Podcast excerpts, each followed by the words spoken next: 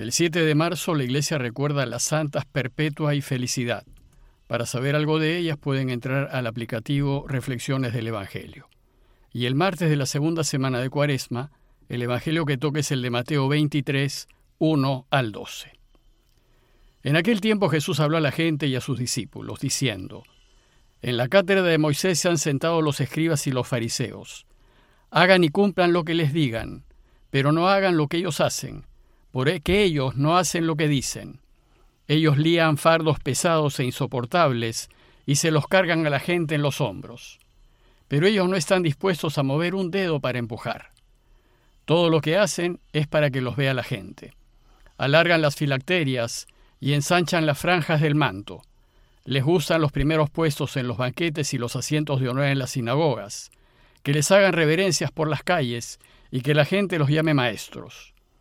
Ustedes, en cambio, no se dejen llamar maestro, porque uno solo es su maestro, y todos ustedes son hermanos. Y no llamen Padre suyo a nadie en la tierra, porque uno solo es su Padre, el del cielo. No se dejen llamar consejeros, porque uno solo es su consejero, Cristo. El primero entre ustedes será su servidor. El que se enaltece será humillado, y el que se humilla será enaltecido. Jesús se encuentra en Jerusalén y según Mateo a su llegada, tuvo lugar una serie de discusiones con diversos grupos judíos, fariseos, escribas, saduceos, herodianos y jefes de los sacerdotes, que cuestionaron su autoridad. Y mientras la gente se admiraba de las enseñanzas de Jesús, estos grupos judíos se sintieron denunciados y desautorizados por él ante el pueblo. En este contexto de tensión, la lectura de hoy empieza diciéndonos que Jesús habló a la gente y a sus discípulos, es decir, se dirigió a todos ellos. Con esta introducción Jesús se dispone a iniciar una enseñanza que es el resultado o la conclusión de las discusiones que han tenido lugar desde que llegó a Jerusalén. Recuerden también que en esa segunda semana de Cuaresma, la Iglesia nos invita a reflexionar en cómo hay que vivir para volver a Dios y ser felices. En el texto de hoy Jesús nos enseña a no preocuparnos por las apariencias, sino más bien buscar pasar desapercibidos y usar la autoridad que tenemos en servicio de los demás. Y lo primero que dice a la gente y a sus discípulos es, en la cátedra de Moisés se han sentado los escribas y los fariseos. ¿Qué quiere decir esto? Pues cátedra, como les conté en alguna ocasión anterior, es el sillón o asiento desde donde los maestros enseñaban. Y en esta ocasión, Jesús denuncia que quienes se han arrogado la autoridad para enseñar la ley de Moisés, es decir, quienes se han sentado en la cátedra de Moisés, son los escribas y fariseos. Pues ellos pensaban que nadie, sino ellos, podían explicar e instruir al pueblo en todo lo que se refiere a la alianza con Dios hecha por Moisés. Entonces, después de esta denuncia, Jesús le dice a los suyos, Ustedes, Hagan y cumplan lo que ellos les digan, ya que están enseñando lo que manda la ley. Pues Deuteronomios 4.6 dice, Guarden los mandamientos de la ley y practíquenlos, porque ellos son su sabiduría y su inteligencia a los ojos de los pueblos, que cuando tengan noticias de todos estos preceptos dirán, cierto que esta gran nación es un pueblo sabio e inteligente. Pero, les dice, no hagan lo que ellos hacen, porque ellos no hacen lo que dicen. Entre las cosas que hacían estos maestros de la ley y que no deben hacer los suyos, era interpretar la ley y añadir normas a su modo, acomodándolas a sus intereses. Jesús dice a los suyos que no interpreten ni acomoden la ley según su conveniencia, pues hacer esto distorsiona el espíritu de la ley. Y les da un ejemplo. Ellos, dice el texto, atan fardos pesados e insoportables y se los cargan a la gente en los hombros. Pues los escribas y fariseos obligaban a la gente a cumplir con una serie de exigencias que no eran voluntad de Dios, sino preceptos de hombres. Eran añadidos de ellos para interpretar, según ellos, adecuadamente la ley. Bueno, pues el problema era que la única posibilidad que tenía la gente de aprender las enseñanzas de la ley de Moisés era asistiendo a las sinagogas. Pero toda la red de sinagogas de Israel estaba en manos de los fariseos, y lo que en ella se hacía era enseñar la interpretación farisea de la ley. Esta interpretación lo único que hacía era poner sobre los hombros de la gente una serie de pesadas exigencias y sacrificios que Dios no exigía. Esto lo hacían los fariseos para aumentar su control y su poder sobre la gente, porque ellos mismos no observan lo que dicen. O como dice el texto, ellos no están dispuestos a mover un dedo para empujar esas pesadas cargas, exigencias y sacrificios que imponen a los demás. Son pues una partida de inconsecuentes, porque lo que mandan hacer a la gente ellos mismos no lo hacen. La dificultad es que en este proceder de los fariseos, en lugar de mostrar el rostro verdadero de Dios, que es el de Jesús, y que es el rostro de un Dios clemente, compasivo y perdonador, muestran la imagen de un Dios exigente, temible y para nada compasivo. En cambio Jesús enseña la misma ley de Moisés, pero la interpreta según la voluntad del Padre, y no pone pesadas cargas sobre los hombres de la gente.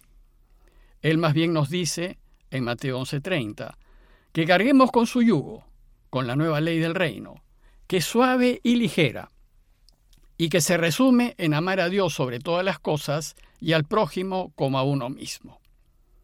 Jesús pues no busca agobiar a la gente con exigencias religiosas imposibles de cargar. Él quiere que sigamos el camino de Dios con alegría, y para hacerlo el único mandamiento a seguir es el del amor. Pues de cumplirse este único mandamiento se cumple toda la ley. Inmediatamente después de esta denuncia, Jesús acusa a los escribas y fariseos de hipócritas. El hipócrita es un farsante, es aquel que representa lo que no es. Es el que se muestra de una manera, pero en realidad es de otra. Y resumen la actitud de ellos diciendo, todo lo que hacen es para que los vea la gente. Es solo para aparentar, pues su corazón está lejos de Dios. Su interés no es Dios, su interés son ellos y que los vean y los aplaudan. Y entonces pone tres ejemplos de esta inconsecuencia en donde denuncia su hipocresía y su afán de ser reconocidos, bien vistos y alabados. Primero, les dice, alargan las filacterias y ensanchan las franjas del manto. Las filacterias son un par de pequeñas cajitas que se ataban con unas correas de cuero al brazo izquierdo y a la frente, y dentro de las cuales se encuentran algunos versos importantes de la ley, como el primer mandamiento. Y halagar las filacterias es hacer las correas de cuero más anchas, más grandes y más vistosas para llamar la atención y hacer ver que cumplen la ley.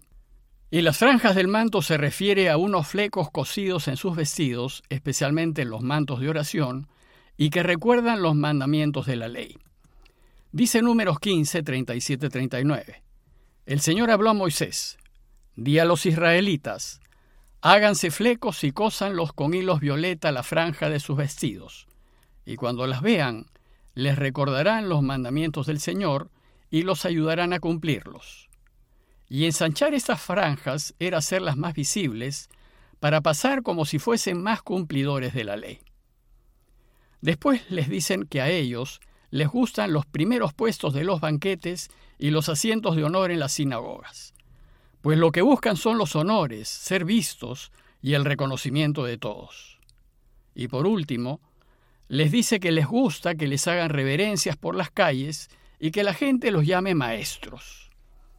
Estas autoridades quieren ser reconocidos como sabios, como aquellos que enseñan con certeza el camino de Dios. Bueno, pues en oposición a lo que hacen los escribas y fariseos para que los vean, Jesús enseña a los suyos todo lo contrario y con otros tres ejemplos les enseña a no vanagloriarse ni a ponerse por encima de los demás. Esos ejemplos no deben tomarse separadamente, sino interpretarse como tres ángulos o perspectivas de una misma crítica. Primero, les dice, ustedes no se dejen llamar maestro, porque uno solo es su maestro y todos ustedes son hermanos. La palabra rabí, que aquí se traduce por maestro, significa literalmente grande mío, mi excelso, mi superior. Y llamar rabí a uno era una alabanza muy grande. Segundo, les dice, y no llamen padre suyo a nadie en la tierra, porque uno solo es su Padre el del cielo. Este verso se suele mal interpretar porque se saca de contexto, Si tomamos este texto literalmente, no deberíamos llamar Padre a nadie, ni siquiera al que nos engendró. Y claramente el pedido de Jesús no significa esto. No significa que no hay que usar la palabra Padre en nadie. Claro que se puede usar. El sentido de este verso es que ningún padre de esta tierra debe ponerse delante de Dios, el Padre del cielo. Significa que no debemos endiosar a nadie ni considerar a nadie superior, sino solo a Dios.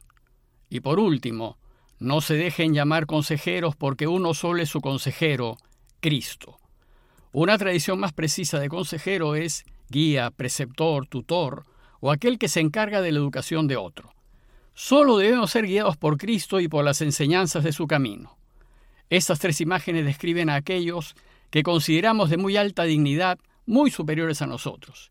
Y aquí lo que Jesús desea dejar en claro es que todos somos hermanos, todos somos iguales y nadie debe considerarse superior a los demás, pues el único que está por encima de todos es Dios, el Cristo, el Señor. Por tanto, el que sigue el camino de Jesús y que es puesto en un cargo de autoridad, está allí para servir y no para ser endiosado. Y en lugar de ufanarse de su condición de autoridad, deberá ejercerla con humildad y ponerse al servicio de todos. Por eso Jesús concluye su enseñanza diciendo, El primero entre ustedes, es decir, el de más autoridad, será su servidor, pues el que se enaltece será humillado, y el que se humilla será enaltecido.